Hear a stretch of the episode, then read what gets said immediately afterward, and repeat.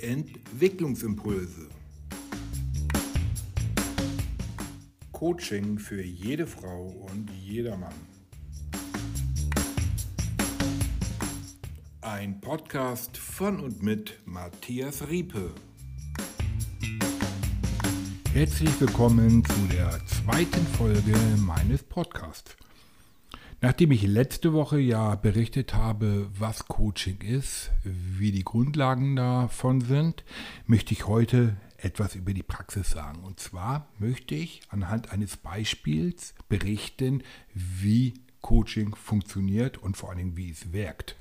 Und ich glaube, da wird auch so ein bisschen deutlich, warum ich so begeistert bin ähm, von Coaching ich möchte aber auch immer zwischendurch in diesem Praxisbeispiel Anregung für Sie geben, was man übernehmen kann, ohne einen Coach, um Themen für sich selber anzugehen, wenn sie mal nicht so groß sind.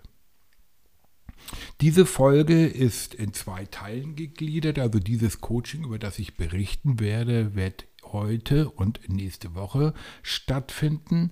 Heute möchte ich damit beginnen, mit dem Coaching, in dem besprochen wird, erarbeitet wird, wie man Gedanken ordnen kann, wie man strukturieren kann und wie man sich bewusst machen kann, was man eigentlich will in Richtung Ziel. Dann nächste Woche, wie man dann dieses Ziel erreichen will und ganz konkret, welche Strategie verfolgt wird. Bevor ich jetzt mit dem Coaching anfange, möchte ich kurz noch etwas sagen. Dieses Coaching hat in dieser Form bis auf kleine Abweichungen tatsächlich stattgefunden. Kleine Abweichung deshalb, um wirklich die Anonymität zu gewährleisten. Den Namen, den ich hier verwende, ist rein erfunden. Man sagt ja immer so schön in Fernsehsendungen, Jegliche Ähnlichkeit mit existierenden Personen ist rein zufällig. Ja, das Coaching hat zum Gegenstand Unzufriedenheit und ich glaube, das ist eins der typischen Coaching-Themen und jeder kann sich da auch, denke ich, ganz gut hineinversetzen. Denn wir kennen doch alle Unzufriedenheit im Arbeitsalltag. Am liebsten will man alles hinwerfen. Meistens kommen dann aber auch wieder Phasen von großer Zufriedenheit. Was machen aber, wenn die Unzufriedenheit Normalität wird und Phasen von Zufriedenheit überhaupt nicht mehr kommen? Stefan Färber, kaufmännischer Sachbearbeiter, nahm aufgrund einer Empfehlung Kontakt mit mir auf. Dabei wirkte er am Telefon recht zurückhaltend. Es schien so, mm, dass er nur den Wunsch seines Schwagers nachgegangen ist, der auch ein bisschen mental Druck auf ihn ausgeübt hat, er soll doch endlich was machen. Und so musste er ja mal diesen Anruf bei mir tätigen. Tatsächlich wirkte er auch sehr äh, negativ und sehr re äh, resignierend. Er benutzte so Äußerungen wie, eigentlich kann man doch sowieso an dieser Situation nicht machen. Hoffnung habe ich sowieso keine mehr, dass das Problem zu lösen sei im Grunde muss ich doch einen kompletten Neuanfang machen und mit meiner Frau und dem kleinen Kind will ich das momentan nicht, weil das finanzielle Risiko einfach zu groß ist.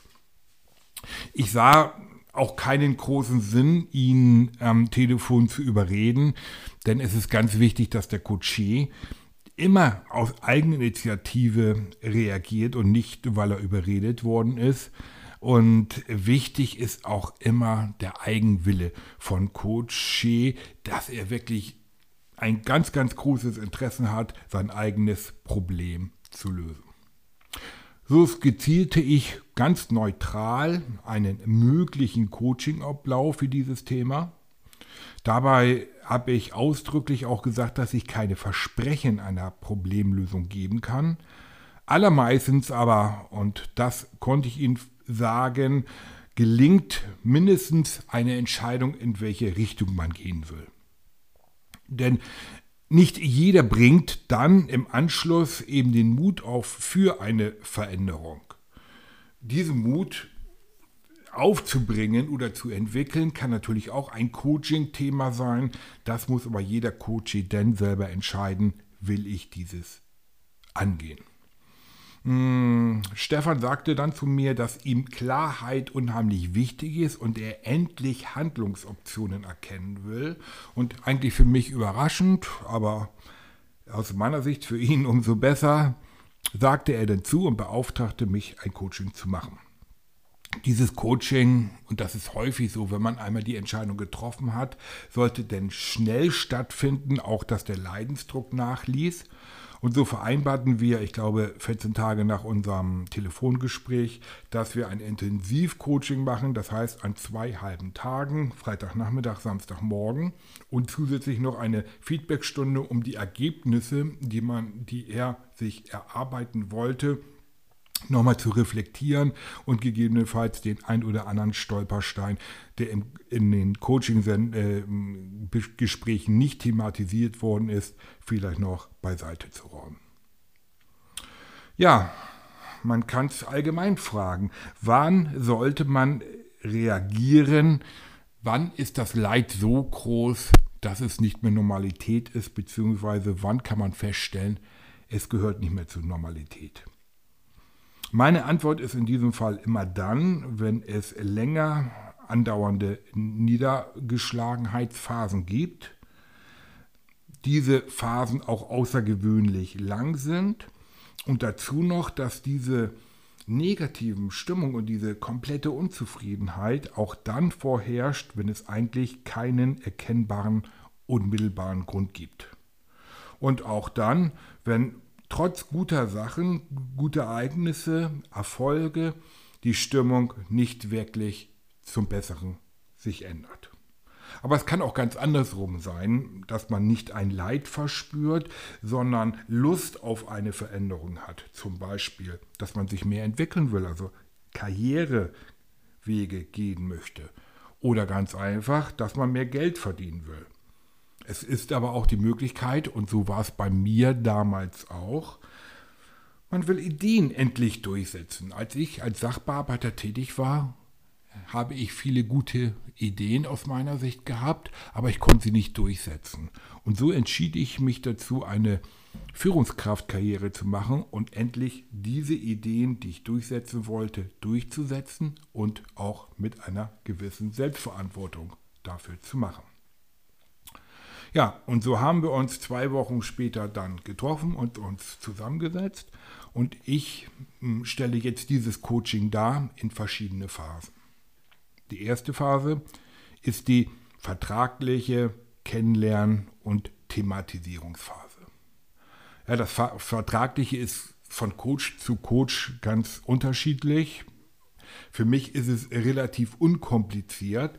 Ich habe stets einen Standardvertrag, ähm, aber ich bin nun nicht vom Coaching komplett abhängig, weil ich ja einen anderen Beruf noch nebenbei habe.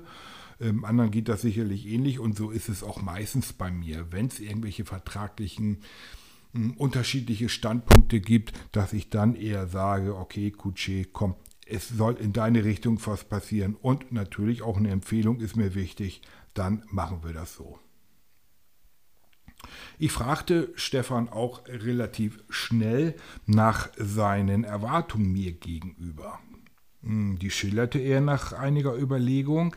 Ich notierte diese Erwartungen auch auf einen Zettel ähm, und definierte das als quasi Regeln. Das machte ich auch deshalb, um sein Vertrauen, was halt deutlich worden ist im Telefongespräch, das noch nicht so komplett da ist, da auch zu wecken. Eine zweite Sache war, dass ich, was ich ja typischerweise immer mache, mich vorstellen, das machte ich ein bisschen umfangreicher, als ich es normalerweise machen würde. Zum einen stellte ich meine Ausbildung da, meine ganze Profession, damit er auch den Eindruck gewann, hm, das ist nicht irgendetwas, sondern das ist was, was klar ist, was wichtig ist und vor allen Dingen professionell begleitet wird. Ich erzählte ihm aber auch von meiner Sachbearbeitervergangenheit, um ihm klarzumachen, ja, ich verstehe schon sehr gut deine Probleme, weil ich ihm diese Probleme in der Vergangenheit ähnlich hatte. Und ich hatte auch den Eindruck, dass diese Taktik wirkte. Ähm, er schien sehr viel zum einen mehr Vertrauen zu haben, aber auch entschlossener, seine Sachen endlich anzugehen. Und ich glaube, diese beiden Sachen, die ich eben gerade gesagt habe, die vertrauensaufbauenden Maßnahmen durch die Vorstellung und auch seine Erwartungen deutlicher zu thematisieren, macht deutlich, wie individuell eigentlich Coaching ist, dass man sich da stark darauf vorbereiten und professionell darauf vorbereiten muss, aber auch, dass psychologische Kompetenzen notwendig sind, die über das, was man eigentlich kennt, hinausgeht. Ich hatte schon bei der letzten Folge gesagt, dass ich eine echt große Allergie auf diese Coaches habe, die sagen, komm, du schaffst es, du kannst alles schaffen, glaub nur an dich. Äh, das ist wenig professionell, das ist wenig vorbereitend, individuell auf den Coachie eingehend. Und das ist in meinen Augen kein Coaching. Coaching ist für den Coach Quälerei aber auch an dieser Stelle, und das wird, glaube ich, gleich noch deutlich, insbesondere auch für den Couché eine Quälerei. Und das darf auch so sein. Wenn ich hier von einer Quälerei spreche, dann meine ich natürlich das in Form von ein Couché darf sich auch mal quälen, um seine Ergebnisse zu haben. Die Überschrift äh, über das Coaching darf natürlich nicht Quälerei sein. Ja, nachdem das Vertrauen geweckt war, stellte ich die einzelnen Grundsätze oder die mir fünf wichtigsten Grundsätze des Coachings vor. Daraus werde ich nochmal eine separate Folge machen. Nur am Rande hier zwei Grundsätze, die ich deutlich machen will. Der Coachee ist der Experte seines Lebens. Nur er kennt alle seine Lebensbedingungen dazu. Und weiterhin muss er auch für das Ergebnis seines Coachings, seine Folgen gerade stehen. Und deshalb ist eins der Grundsätze die Ergebnisverantwortung durch den Coachee. Und das ist auch wichtig, dass er das von Anfang an weiß. Alles, was passiert, dafür ist er verantwortlich. Wenn er mit irgendetwas nicht einverstanden ist, muss er dafür eintreten und sagen, nein, es muss anders laufen. Dafür muss der Coaché sich aber komplett auf den Coach in Sachen Prozess verlassen können. Er muss sich nochmal äh, keine Gedanken machen, geht es jetzt in diese Richtung, geht es jetzt in diese Richtung, machen wir jetzt das, machen wir jetzt das, welche Methoden werden nochmal ähm, eingesetzt, sondern es ist total wichtig, dass der Coaché sich nur auf seine eigene Arbeit konzentriert und der Rest ist die Aufgabe vom Coach. Und deshalb ist der zweitwichtigste Grundsatz für mich die Prozessverantwortung durch den Coach. Nachdem diese ganzen Grundsätze klar waren, bat ich Stefan um eine hm, Verdeutlichung seines Themas. Ja, Stefan ist ähm, in einem Betrieb, in dem er schon seine Ausbildung durchgeführt hat. Wahrscheinlich, und so schiebt er es darauf, hat der Chef deshalb auch kein Vertrauen in ihm. Er sieht immer noch in ihm den kleinen Auszubildenden. Er bekommt keine anspruchsvollen Aufgaben und Stefan äh, hat auch selten Kontakt mit Kunden von wichtiger und großer Bedeutung. Ja, das passiert, obwohl er große Kenntnisse hat und eine ganze Menge Erfahrung mit reingebracht hat. Das gipfelt sogar darin, dass ein neuer Kollege, der vor einigen Monaten angefangen hat als Quereinsteiger, sich bei ihm, also bei Stefan, in Kundenkontakte eingemischt hat. Und das führte gerade in letzter Zeit zu großen Konflikten, die dann auch Stefan irgendwie nicht mehr beherrschen konnte. Nachdem er oder nachdem wir eine Zeit lang über dieses Thema näher gesprochen haben, bat ich Stefan, diesen Satz auf ein Flipchart in einem Satz zusammenzufassen. Stefan entschied sich dann für die Formulierung, wie komme ich in meinem Job weiter, sodass ich wieder Freude empfinde. Ich bat ihn nochmal zu überprüfen, ob das Thema passt, ob wir irgendwas vergessen haben oder das es gut trifft. Das bejahte er. Und so gingen wir in die zweite Phase über. Zielentwicklung und Zielklärung. Veränderungen haben Auswirkungen auf verschiedenste Bereiche bei uns. Es gibt Bereiche, Gründe für Veränderung, die sind ganz offensichtlich und letztendlich führen die ja auch zur Veränderung. Dann gibt es so manche Bereiche, die machen Angst und die werden nicht bis zum Ende betrachtet, weil sie halt eben Angst machen. Dann gibt es andere Auswirkungen noch, die im Unterbewusstsein sind oder an die wir überhaupt nicht denken. Also zum Beispiel Gehalt, das ist klar. Gehalt ist jedem von uns deutlich, wenn wir einen neuen Job annehmen, wird das Auswirkungen zumeist zumindest auf das Gehalt haben. Das ist ein offensichtlicher Grund. Dass wir aber den harten Fachmannstatus, so nenne ich ihn mal so, den wir uns hart in unserem alten, in unserem jetzigen Job erarbeitet haben, bei einem neuen Unternehmen nicht da ist, sondern dass wir da als Rookie äh, wieder komplett neu einsteigen müssen, verunsichert ein bisschen. Und wir gehen manchmal auch einfach drüber. Und das kriege ich auch in anderen Coach-Prozessen mit, wo, wo es halt schief gelaufen ist, wo man vorher kein Coaching gemacht hat oder nicht sich darüber aus, äh, gründlich Gedanken darüber gemacht hat, sondern der Einstieg ist so schwer und man zweifelt an sich selber, weil man halt diesen Fachmannstatus sich erst erarbeiten musste. Und deshalb ist es wichtig, dass auch die Sachen, die, die einen so ein bisschen verunsichern, Angst machen, dass man die thematisiert. Und dann geht es darum, die Unterbewussten und, und außerhalb des Gedächtnisses oder mm, desjenigen, das wir momentan verfügen können im, im Gehirn, müssen irgendwie auf einer bestimmten Art und Weise entlockt werden. Entscheidungsfragen sind wesentlicher Punkt, dass wir uns das bewusst machen. Wenn wir die alle bewusst machen, ist es meistens so, dass wir schon wissen, in welche Richtung wir gehen wollten. Ich bat nun in dieser Phase Stefan, alle Themen, die mit seinem Thema zusammen zu tun haben, also alle Bereiche auf Moderationskarten zu schreiben, jede einzelne, und die dann auf den Boden zu legen. Hm, die Bereiche, diese Mitspieler nenne ich sie auch mal, auf Karten zu schreiben, macht diese Themen bewusster. Sie finden und das ist wissenschaftlich bewiesen, einen anderen Zugang, einen ganz massiveren, bewussteren Zugang im Gehirn. Ein weiterer Vorteil ist, die Karten auf den Boden zu legen. Sie geben eine gewisse Helikoptersicht und diese wiederum führt dazu, dass man eine Meta-Ansicht einnehmen kann und damit einen Perspektivwechsel ähm, häufig gelingt und auch die Emotionen ein bisschen da rauszulassen, sondern sachlicher an Themen rangeht. Die Farbe von den Karten, die Schriftfarbe, die, die, die Art der Karten und so weiter war komplett Stefans Entscheidung. Jeder hat da seine eigene Art, wie er seine Arbeit strukturiert, wie er Auflistung bearbeitet.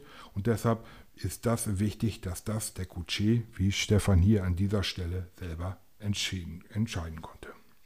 Die Aufgabe in dieser Phase vom Coach ist es, sehr aufmerksam zuzuhören, ähm, Fragen zu stellen und insbesondere vertiefende Fragen zu stellen. Stefan neigte zum Beispiel sehr zum Verallgemeinern. Aber Kind und Frau sind halt mehr als die Karte Familie. Beide haben unterschiedliche Bedürfnisse, eine Veränderung wirkt sich unterschiedlich auf die aus und deshalb ist es wichtig, da auch sehr detailliert zu arbeiten und das ist die Aufgabe vom Coach, sich das deutlicher zu machen. Weiterhin ist es wichtig, andere Sachen noch zu entlocken und das macht ein Coach mit Hilfe von Fragetechniken. Viele davon kommen im Übrigen aus der neurolinguistischen Programmierung. Und wichtig war auch an dieser Stelle, dass jede Karte, die Stefan geschrieben hat, ausführlich erläutert. Denn nur so ist es möglich, dass der, auch der Coach sie versteht, um vielleicht nochmal detaillierter danach zu fragen. Hier wird deutlich, dass der im Gegensatz zu der Phase 1 des Kennenlernens der Redeanteil vom Coach in der Phase 2 sehr stark nach unten geht und sie stark geprägt ist von den Ausführungen des Kutschis. Die Bereiche, hm, über die der Coaché nicht verfügen kann, ähm, weil sie im Unterbewusstsein sind oder weil er halt schlichtweg nicht dran denkt, obwohl sie wichtig sind, hm, die habe ich in dieser Stelle mit dem sogenannten Sankala Management Modell versucht zu entlocken. Das Sankala Management äh, Modell zeigt alle Bestandteile, alle Mitspieler von Organisationen dar. Zum Beispiel Lieferanten, Kunden, persönliches Umfeld, Vereine, Sportvereine und so weiter und so weiter. Und hm, wenn der Coachee über diese ganze Sachen wie Checklisten rüberschaut, ist es möglich, dass da noch mehr Ideen, mehr Mitspieler auf die Idee kommen. Ein weiterer Punkt sind Werte. Werte sind im Arbeitsleben unheimlich wichtig. Sie lenken uns und nach Werten handeln wir auch. Wir wollen zumindest danach handeln. Wenn wir länger nicht wertekonform arbeiten, sinkt massiv unsere Zufriedenheit. Wenn wir aber merken und verstärkt Arbeit finden, die sich mit unseren Werten äh, wenn wir Arbeiten ähm, finden, die mit unseren Werten einhergehen, sich damit sogar verbinden können, steigt unsere Zufriedenheit massiv. Ich habe für die Coachingarbeit 100 ähm, Wertekarte, wo ganz unterschiedliche Werte draufstehen. Ob es Verbundenheit ist, Loyalität, Prestige, Reichtum, Familienleben und so weiter. Diese habe ich Stefan angeboten, ihn darum gebeten, dass er die für ihn wichtigsten Karten selektiert, herausnimmt und im zweiten Durchgang diese Wert Wertekarten raussucht, die für ihn relevant sind in dieser Thematik. Stefan entschied sich insgesamt für neun Karten. Darunter waren Karten wie Verantwortung, Anerkennung und Familienleben zum Beispiel. Ich bat Stefan nochmal über sein gesamtes System zu schauen, einen Überblick in der Helikopteransicht zu machen, befragte ihn, ob dieses System jetzt vollzählig ist und wir beide hatten auch das Gefühl, dass jetzt eigentlich alle Aspekte berücksichtigt worden sind, die zu diesem Thema gehören. Wenn man äh, solche Systemkarten, Mitspielerkarten aufschreibt, dann macht man sich Gedanken darüber, welche Auswirkungen hat das, positiv wie auch negativ. Das heißt, man beschäftigt sich bei der Gestaltung der Mitspieler ganz extrem um das Thema selber. So hat man an, an dieser Stelle ein ganz anderes Bewusstsein. Und so kann vielleicht jeder, der vor irgendeiner Themenstellung ist, mal die ganzen Mitspieler darstellen, die dazugehören und sich Gedanken darüber macht, welche Auswirkungen hat dieses Thema auf ihn.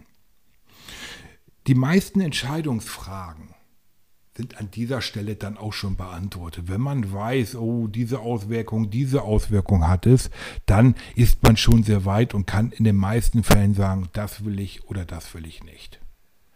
Und auch Stefan war so weit und konnte gut erkennen, was es für sich für Auswirkungen hat. Ich fragte ihn deshalb, was wäre nun das Ziel, was er erreichen möchte? Was möchte er in Zukunft verändern? Und er überlegte, was häufig ist bei Coaches, sie wägen ab. Ja, das galoppieren sich manchmal in eine falsche Richtung, aber das macht gar nichts. Es ist häufig ein längerer Denkprozess, um auf ein für sich passendes Ziel zu kommen. Denn es wird ja auch weiterverfolgt im, im, im weiteren Coaching-Prozess. Und deshalb ist es auch wichtig, dass es hier ein gutes Ziel ist. Stefan er schloss sich dann zu dem Ziel, ich werde bis zum 31.12.2022 eine Arbeitsstelle bekleiden, in der ich ausschließlich im Verkauf arbeiten werde.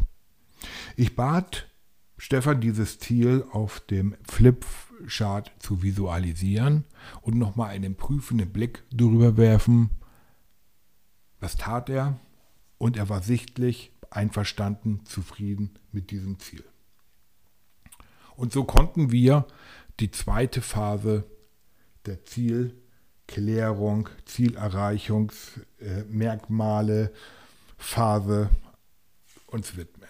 Ja, Zielerreichungsmerkmale. Ich bot dazu Stefan zu einer Zeitreise ein.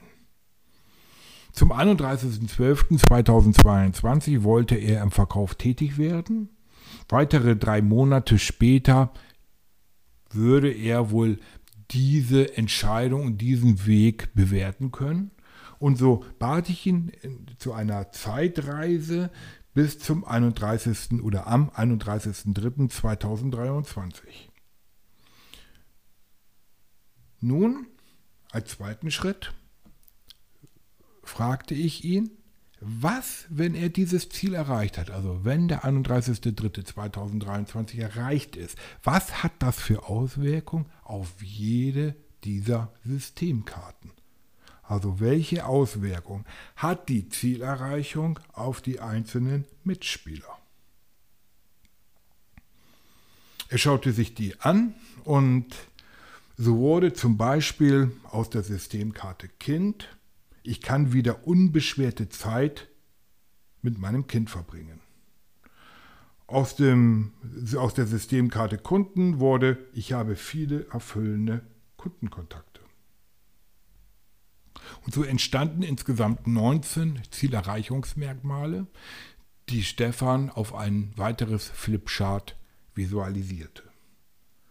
Anschließend bat ich Stefan aus heutiger Sicht jedes dieser Zielerreichungsmerkmale zu bewerten. Wie zufrieden ist er damit? 1 heißt in diesem Falle überhaupt nicht zufrieden, 10 super zufrieden, besser geht's nicht. Wenig verwunderlich kam so zum Beispiel aus, der, aus dem äh, Zielerreichungsmerkmal, ich kann wieder unbeschwerte Zeit mit meinem Kind verbringen, eine Eins raus.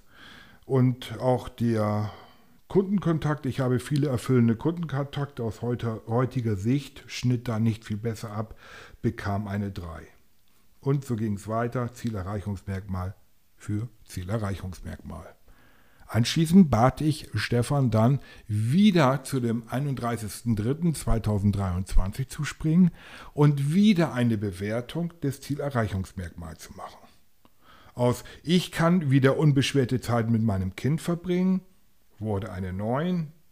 Aus den Ich habe viele erfüllende Kundenkontakte eine 8 und so weiter und so weiter.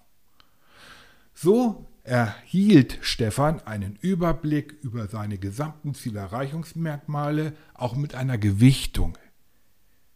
Wie sich das verändern könnte, was für Möglichkeiten in der Veränderung da sind. Und da kann jeder machen, diese Zielerreichungsmerkmale mal zu visualisieren, sie zu bewerten und man bekommt dann sehr, sehr gut ein Gefühl dafür, was ist mir eigentlich wichtig. Nachdem Stefan das gemacht hatte, bat ich ihn, die aus seiner Sicht drei wichtigsten Zielerreichungsmerkmale zu markieren und dann das allerwichtigste Zielerreichungsmerkmal zu markieren. Das tat er und damit beschlossen wir diese Phase. Aus diesen Zielerreichungsmerkmalen oder erstmal aus dem wichtigsten Zielerreichungsmerkmal wird dann oder wurde dann in der nächsten Phase die Aufgabe, Ideen zu entwickeln, um dieses Zielerreichungsmerkmal zu erreichen. Es begann, beginnt damit Hypothesen und wächst dann zu einer Strategie. Das aber in der nächsten Folge. Und damit beschließe ich diese Folge. Wenn Sie irgendwelche Fragen, irgendwelche Anmerkungen haben, schreiben Sie es in den Kontakten, äh, in den Kommentaren. Schreiben Sie mir eine Mail. Die Kontaktdaten sind auf meiner Internetseite entwicklungsimpulse.net zu, ähm, herauszukriegen.